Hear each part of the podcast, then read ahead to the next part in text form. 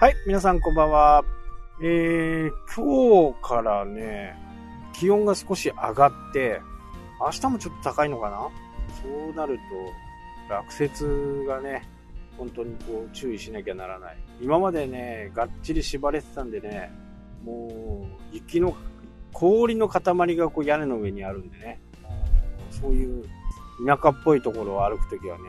非常に注意をしてまあ、札幌の街の中でもね、え落雪注意っていう看板があったりするんで、まあ、そういうところは必ずどこかで落石があるんでね、そういうところを歩かないようにしてくださいと。来週の天気はね、まだ詳しく見てないんだけどね、ちょっと、えー遠征に行こうかなと思ってね、え道南の方にね、遠征に行こうか悩んでいるところでははい、というわけで、今日はね、ちょっとまた田舎暮らしのことなんでね、ちょっと仕事のことではないんですけど、えー、土間ってね、昔の家ってこう、土間が玄関のでかいやつですね。まあ、車庫かっていうぐらいのでかいやつ。えーうちもそれが、土間がね、大きいのがあるんですけど、えーそこにね、冬キャンで使えるようなね、薪ストーブ、まあ、クッキングストーブという風になってたんですけど、薪ストーブをね、ちょっと今回導入しようと思ってね。で、煙突とかはね、もう買って、まあやっぱりね、YouTube を見るといろんなことがね、分かってくるんで、まあ余計なものも買わなきゃなんなくなっちゃうんですけど、そのね、土間にそのクッキングストーブを入れて、家キャンですね。家キャンもできるぐらいのね、えー形しようかな。そこで薪をくべてね。フロントがね、ガラスになってるんで、こう炎が見えるようなね、えーストーブ。そこにね、薪とかね、えー炭とか入れて、そこでね、ご飯をこう煮たり焼いたりしようかな、という風な計画をしています。多分明日かな、届くの。で、この日本海側のね、雪で荷物がね、本当に来ないんですよ。えー列車で来る部分は、1週間ぐらい前、もうね、2週間ぐらいになるんですよね、注文してからね。で、それはなんか、発送も遅れたのは遅れたんですけど、今度ね、日本海側のその雪のせいで、JR が止まってると。貨物列車が止まってるということでね、すごく時間がかかっている。それに引っかからなければね、次の電車に乗ってこなかったら、貨物列車に乗ってこなかったら、多分ね、今日は着くと、明日は着くと思うんですよね。でそれをつけて、まあ日曜日はね、それの、どうやってつけるのか、その辺をちょっと、いろいろね、仮置きとか、組み立ててみて、で、空炊きしなきゃならないですね、一回ね。あの、塗装とか、あの辺を、ちょっと高温にしてね、焼き付けを入れるような感じで、一回こう、塗料とかその辺もね、全部こう飛ばすような感じ。で、そこから土間に入れて、土間をあったかくしようかなと。なんかね、あのー本当に米を、かまどみたいな感じで、こう米を炊いたりね、するのも、ゲストが来た時にはね、えーそんな風なおもてなしができればいいかなと。まあ、あったかいし、美味しいし、みたいな。まあ、そんな感じで計画をしていますね。まあ、なんでもね、やっぱり広いってことはいいいことでね、デメリットも、まあもちろんね、あるんですけど、まあ広いっていうのは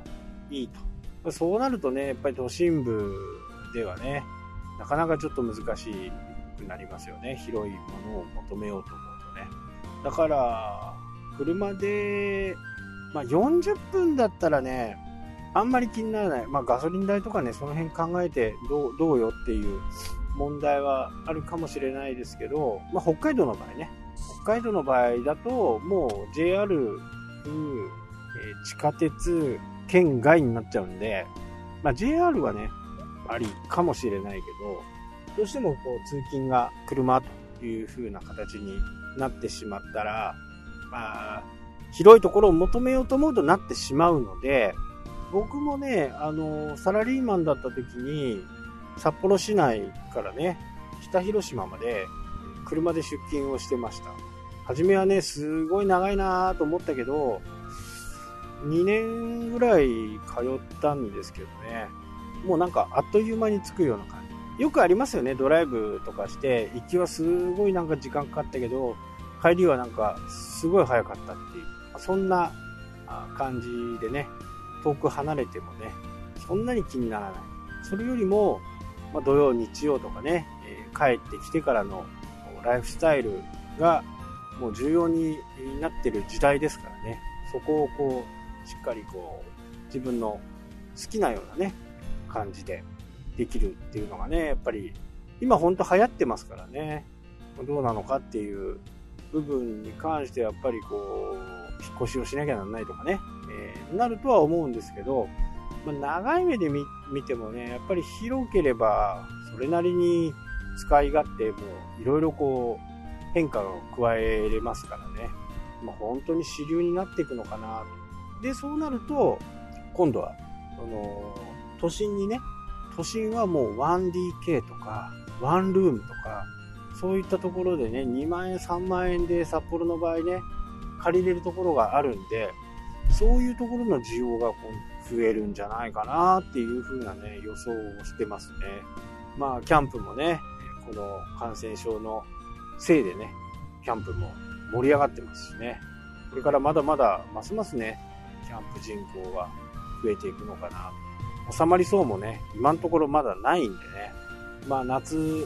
までにね、ある程度収まって、最悪無観無無観客でもね、えー、オリンピックが終わればいいかなというふうにね、思っています。どちらにしてもね、オリンピックはやらざるを得ないという風な形だとは思うんですよね。形を変えてもね、やらやることはやるんじゃないかなと。まあ、来る選手はね、1週間ぐらい前から PCR 検査を3日に1回やって、